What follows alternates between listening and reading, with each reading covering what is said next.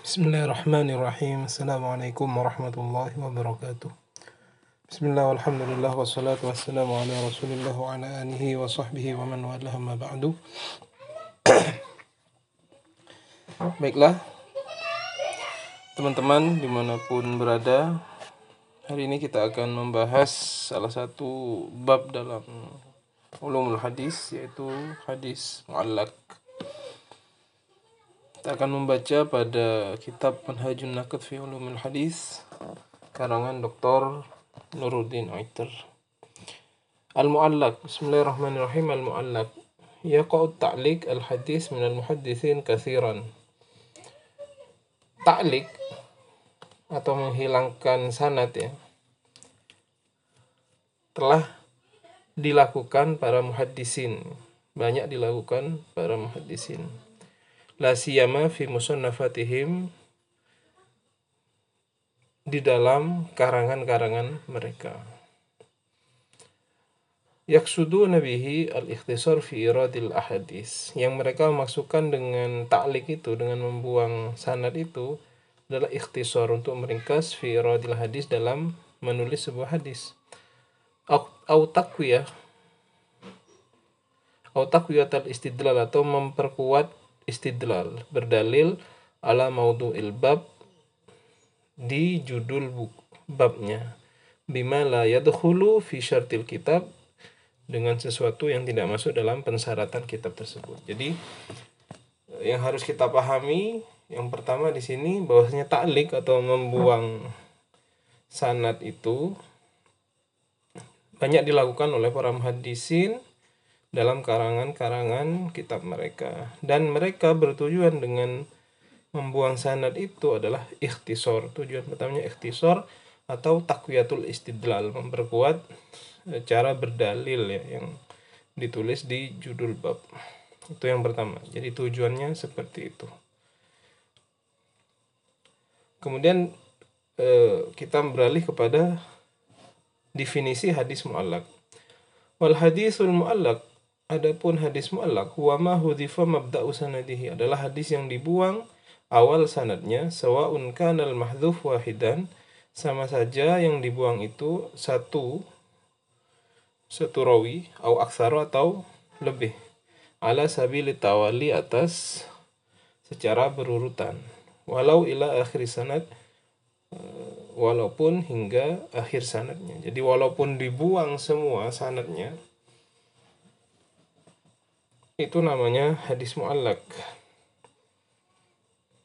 Awal sanad di sini berarti yang eh, eh, di bawah ya. Kalau kita menulis dalam mata rantai sanad hadis, yang di bawah itu yang dekat dengan mukharrij, yang paling atas akhir sanad adalah sahabat kemudian Nabi Muhammad SAW.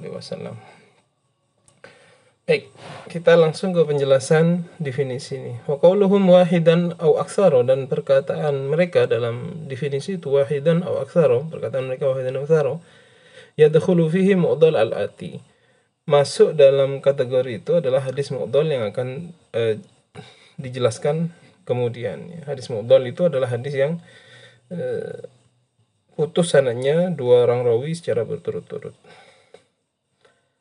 Wa qawluhum ala sabili tawali dan perkataan mereka ulama ala sabili tawali kharaja bihi ma idza hudifal ba'du wa abqal ba'd adalah mengeluarkan apabila sanad itu dibuang sebagian dan ditetapkan sebagian. Jadi harus secara berturut-turut. Kalau ada yang meloncat gitu ya tidak berturut-turut maka tidak masuk kepada definisi ini. Fa'innahu yadkhulu inda idin fil munqati. Maka kalau secara tidak berurut-urut maka masuk dalam definisi hadis mungkoti yang kita bahas kemarin. Wala yakunu minal mu'allak dan bukanlah termasuk hadis mu'allak.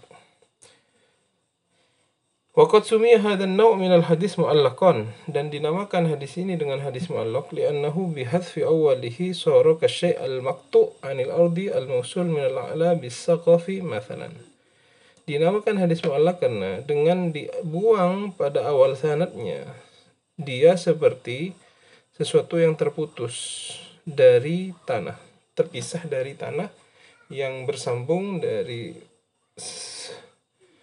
dari atas dengan sakof dengan atap. Jadi andaikan ada mata rantai yang kemudian kita hubungkan dengan atap, kemudian di bawah itu terputus tidak bersambung kepada bumi atau kepada lantai, maka itu disebut mu'allak atau tergantung ya.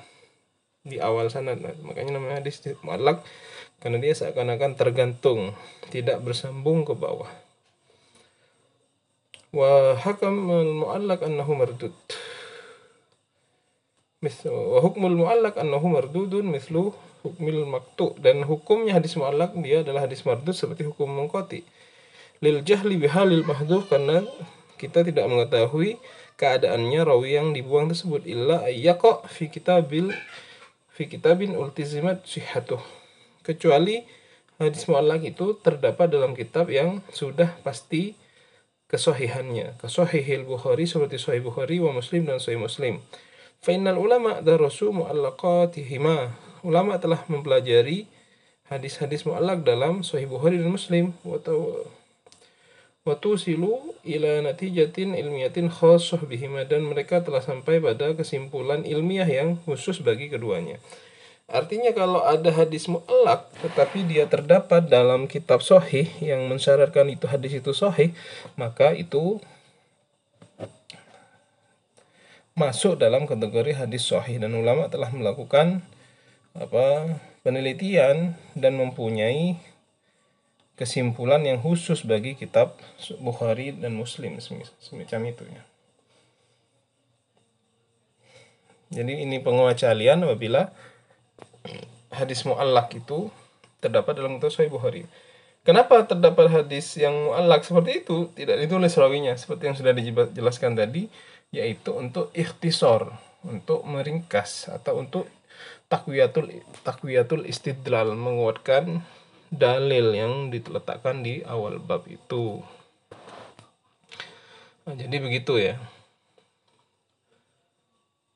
untuk secara rinci akan dibahas tentang bagaimana sih eh, hadis-hadis mu'allak yang ada di kitab Sahihain itu. Jadi dijelaskan oleh Syekh Nuruddin Iter itu bahwasanya uh, hadis-hadis mu'allak yang ada dalam Sahih Bukhari itu ada dua macam ya.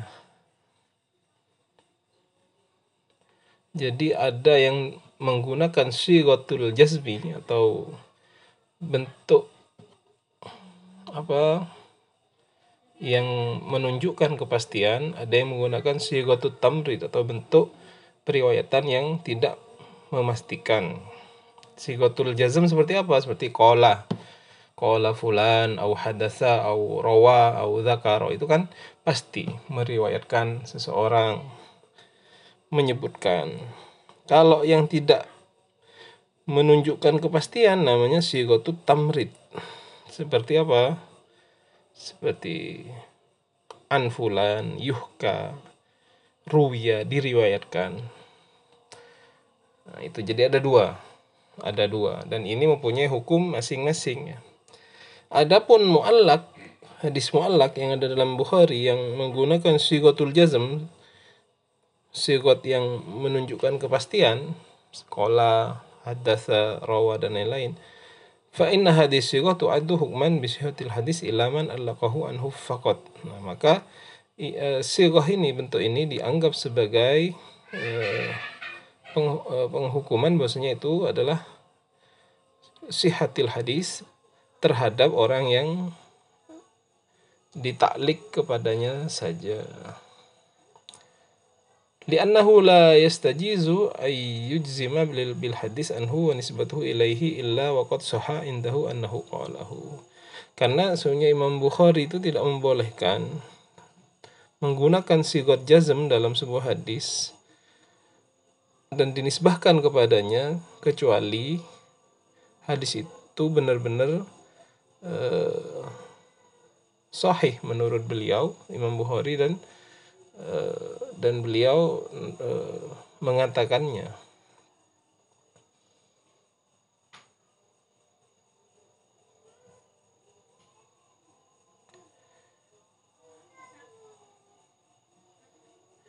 Kemudian faida jazama bihi anin nabi aw ani sahabi anhu fahuwa sahih Amma idza kana alladhi allaqa al-hadis anhu duna sahabah fala yukam bi sihhatil hadis hukman mutlaqan.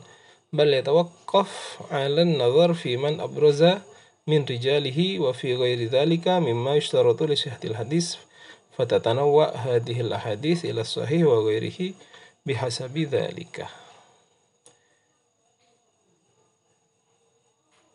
Apabila Imam Bukhari yang memastikan bahwasanya itu berasal dari Nabi atau dari sahabat, yang berasal dari Nabi maka hadis itu sahih. Adapun apabila yang ditaklik itu bukan dari sahabat maka tidak dipastikan dengan kesahihan hadis tersebut dengan uh, hukum yang pasti. Tetapi tergantung terhadap penelitian terhadap para rawinya dan juga uh, meneliti pensyaratan-pensyaratan dalam pensohihan hadis maka nantinya akan bermacam-macam hadis ini menjadi hadis sahih dan uh, tidak sahih ya. tergantung perawi dan juga pensyaratan hadis sahih itu ya. Nah, jadi begitu kalau dia menggunakan sigotul jazm itu bersifat uh, dengan menggunakan sigot yang pasti ya. Itu yang kita lihat adalah kalau beliau